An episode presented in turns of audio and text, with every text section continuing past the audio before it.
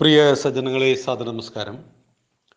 ഭഗവത്ഗീതയിലെ ഒന്നാമത്തെ അധ്യായമായ അർജുന വിഷാദയോഗത്തിലെ 32 വരെയുള്ള ശ്ലോകങ്ങളാണ് നാം ഇന്നലെ വരെ ചിന്തിച്ചത്. ഇന്ന് 33, 34 ശ്ലോകങ്ങളാണ് നമുക്ക് ചർച്ച ചെയ്യേണ്ടത്. 33-ാമത്തെ ശ്ലോകം: യേഷാമർത്തേ കാംക്ഷിതം നോ രാജ്യം ഭോഗാസുഗാനി ച ത ഇമേ അവസ്ഥിതായുദ്ധേ പ്രാണാസ്ത്യക്ത്വാ ധനാനി ച. യേഷാമർത്തേ കാംക്ഷിതം നോ രാജ്യം ഭോഗാസുഖാനി ച ത ഇമേ അവസ്ഥിതായുദ്ധേ പ്രാണാം സ്ത്യക്ത്വാ ധനാനി ച. അർജുനൻ തൻ്റെ ആശയങ്ങളെ ഭഗവാനോട് പറഞ്ഞുകൊണ്ടിരിക്കുകയാണ്. 34-ാമത്തെ ശ്ലോകം: ആചാര്യാൻ പിതരപുത്രാസ്തദൈവ ച പിതാമഹ മാതുലാ ശ്വശുരാ പൗത്രാ സ്യാലാ സംബന്ധിനസ്തദാ. ആചാര്യാൻ പിതരപുത്രാസ്തദൈവ ച പിതാമഹ മാതുല ശ്വശുര പൗത്ര സ്യാല സംബന്ധിനസ്തത. എന്താണ് ഈ രണ്ട് ശ്ലോകത്തിൻ്റെ അർത്ഥം? 33-ാമത്തെ ശ്ലോകത്തിൻ്റെ അർത്ഥം ഇതാണ്: ആർക്കു വേണ്ടിയാണോ രാജ്യവും ഭോഗങ്ങളും സുഖങ്ങളുമെല്ലാം നമ്മൾ ആഗ്രഹിക്കുന്നത്, അങ്ങനെയുള്ള അവരിത പ്രാണനെയും ധനങ്ങളെയുമെല്ലാം ത്യജിച്ച് യുദ്ധത്തിനു വേണ്ടി നിലകൊള്ളുകയാണ്. 34-ാമത്തെ ശ്ലോകം: ആചാര്യന്മാരും പിതാക്കന്മാരും പുത്രന്മാരും അപ്രകാരം തന്നെ പിതാമഹന്മാരും അമ്മാവന്മാരും ഭാര്യാ പിതാക്കന്മാരും പൗത്രന്മാരും ഭാര്യാ സഹോദരങ്ങളും സംബന്ധികളും എല്ലാം യുദ്ധത്തിൽ നിലകൊള്ളുന്നു. 33-34 ശ്ലോകത്തിൽ അർജുനൻ യുദ്ധത്തിൽ നിന്ന് പിന്തിരിയുവാനുള്ള തൻ്റെ ന്യായവാദങ്ങളെ തുടരുകയാണ് ചെയ്യുന്നത്. ഭഗവാൻ മറുപടിയൊന്നും പറയുന്നില്ല. ഭഗവാൻ എല്ലാം കേട്ടിരിക്കുകയാണ്. അർജുനൻ എത്ര വരെ പറയും, എന്തൊക്കെ പറയും എന്നൊക്കെ കേട്ടിരിക്കുകയാണ് ഭഗവാൻ ചെയ്യുന്നത്. അർജുനൻ വളരെ വലിയൊരു തത്വമാണ് പറഞ്ഞിരിക്കുന്നത്.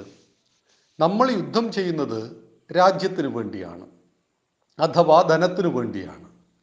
ആ ധനം ആർക്കു വേണ്ടിയാണ്? നമ്മുടെ കുടുംബത്തിനു വേണ്ടിയാണ്.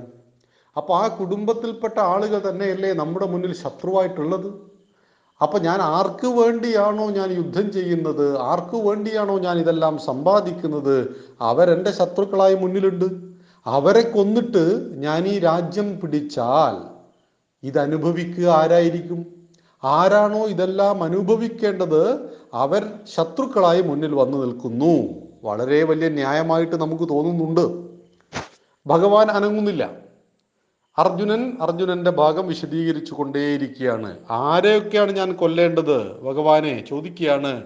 ആചാര്യനുണ്ട്, പിതാവ്, പുത്രന്മാര്, അപ്രകാരം തന്നെ പിതാമഹന്മാർ, അമ്മാമന്മാര്, ഭാര്യാപിതാക്കന്മാർ, ഇവരെല്ലാം രണ്ട് ഭാഗത്തുണ്ട്.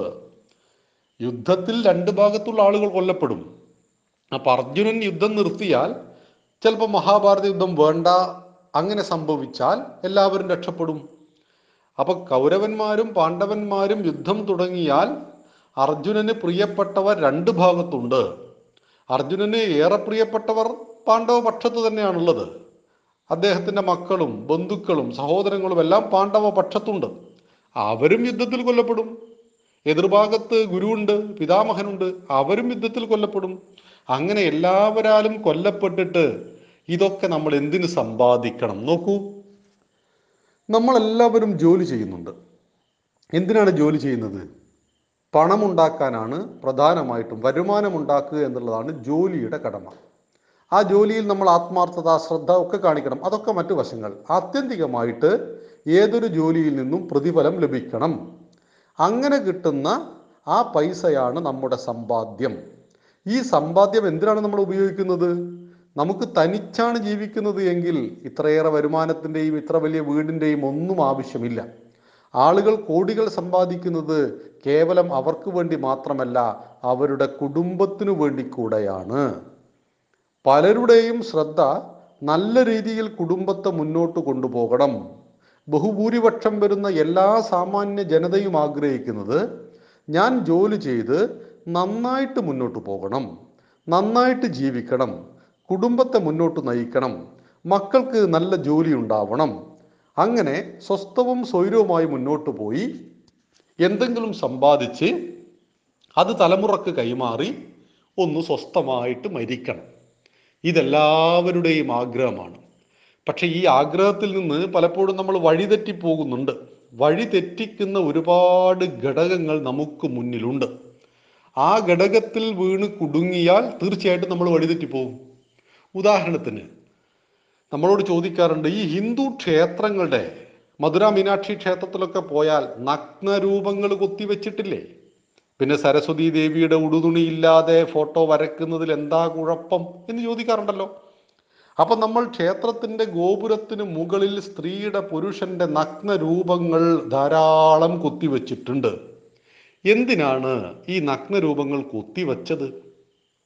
നമ്മുടെ ഒരു ദേവീദേവനെയും ശ്രീകോവിലിൻ്റെ ഉള്ളിൽ നഗ്നനായിട്ടില്ല. സർവാഭരണ വിഭൂഷിതകളായി വിഭൂഷിതരായിട്ടാണ് ഓരോ ദേവീദേവനും. ആവശ്യത്തിലേറെ വസ്ത്രം ധരിച്ചിട്ടുണ്ട്.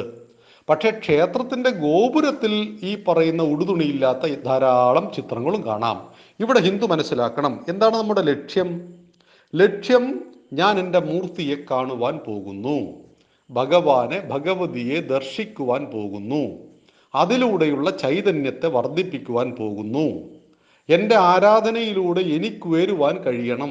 അങ്ങനെ ലക്ഷ്യത്തോടുകൂടി ക്ഷേത്രത്തിലേക്ക് പോകുന്നവൻ ക്ഷേത്രത്തിൻ്റെ ഗോപുരത്തിന് മുന്നിലുള്ള രസിപ്പിക്കുന്ന കാഴ്ചകൾ കണ്ട് നിന്നാൽ അവനൊരിക്കലും ലക്ഷ്യത്തിലെത്തില്ല. അതായത് ലക്ഷ്യത്തിൽ നിന്നും നമ്മെ വഴിതെറ്റിപ്പിക്കുന്ന, പിൻവലിപ്പിക്കുന്ന, നമുക്കൊരുപാട് സുഖങ്ങൾ നൽകുന്ന മറ്റു പലതും പുറത്തു കാണാം. പുറത്തു കാണുന്ന താൽക്കാലിക ഭോഗസുഖങ്ങൾക്കു പിന്നാലെ നടന്നാൽ ആത്യന്തികമായ ലക്ഷ്യം മറന്നു പോവുകയും ജീവിതം പരാജയപ്പെടുകയും ചെയ്യും. ഇതാണ് ഒരു മനുഷ്യനെ ഏറ്റവും ആഗ്രഹിക്കുന്ന അല്ലെങ്കിൽ വഴിതെറ്റിക്കുന്ന ഒന്നാണ് കാമം.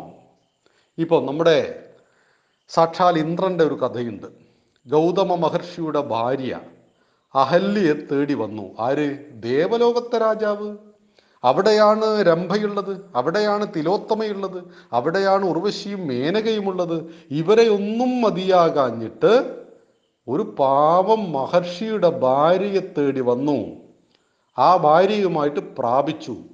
അപ്പോഴേക്കും മഹർഷി കടന്നു വന്നു, രണ്ടുപേരെയും ശപിച്ചു. അഹല്യയെ കല്ലാക്കി രാമനാൽ മോക്ഷം കിട്ടിയ കഥയൊക്കെ നമുക്കറിയാവുന്നതാണ്. അപ്പോൾ ഒരൊറ്റ ചോദ്യമുണ്ട്. ദേവലോകത്തെ മനുഷ്യ സ്ത്രീകളെക്കാൾ 10,000 ഇരട്ടി സൗന്ദര്യമുള്ളവരാണ് ദേവലോകത്തെ അപ്സരസുകൾ.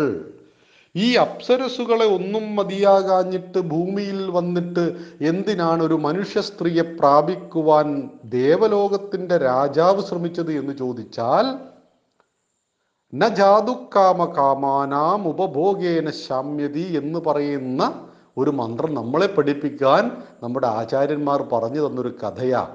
ഇന്ദ്രിയപരമായ ഭോഗങ്ങൾ കൊണ്ട് ആഗ്രഹങ്ങൾ ശമിക്കുന്നില്ല. കത്തിയാളുന്ന അഗ്നിയിലേക്ക് നെയ്യ് കോരി ഒഴിച്ചാൽ അഗ്നിയെ കെടുത്താൻ സാധ്യമല്ല, അത് വീണ്ടും ജ്വലിച്ചു കൊണ്ടേയിരിക്കും.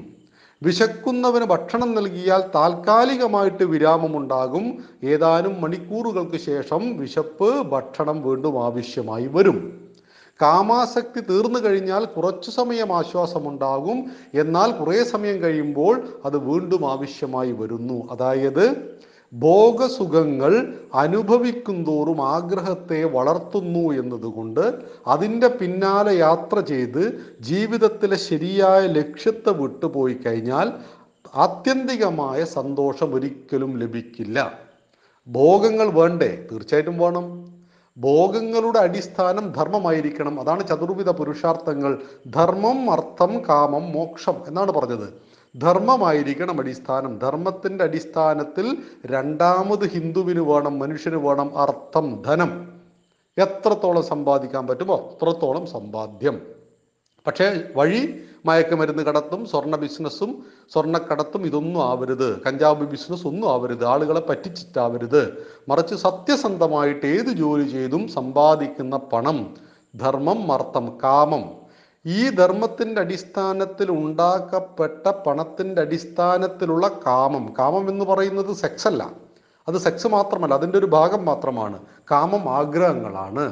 നമ്മുടെ കയ്യിലെ വരുമാനത്തിനും ധനത്തിനും അനുസരിച്ചിട്ടുള്ള ആഗ്രഹങ്ങൾ മാത്രമേ പാടുള്ളൂ.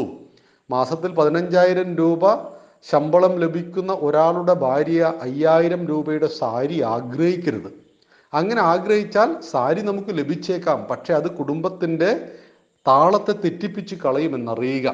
അപ്പോൾ നമ്മുടെ സമ്പാദ്യത്തിനനുസരിച്ചുള്ള വീടുകൾ, സമ്പാദ്യത്തിനനുസരിച്ചുള്ള വാഹനങ്ങളൊക്കെയാണ് നമ്മൾ തീർച്ചയായിട്ടും ആഗ്രഹിക്കേണ്ടത്. ധർമ്മം, അർത്ഥം, കാമം ഇതിൽ നിന്ന് ജീവിക്കുമ്പോൾ നമുക്ക് പരമമായ മോക്ഷപ്രാപ്തിയും സാധ്യമാകുന്നു എന്ന് പറയുന്നു. ഇവിടെ അർജുനൻ പറഞ്ഞിരിക്കുന്നത് എന്താണ്?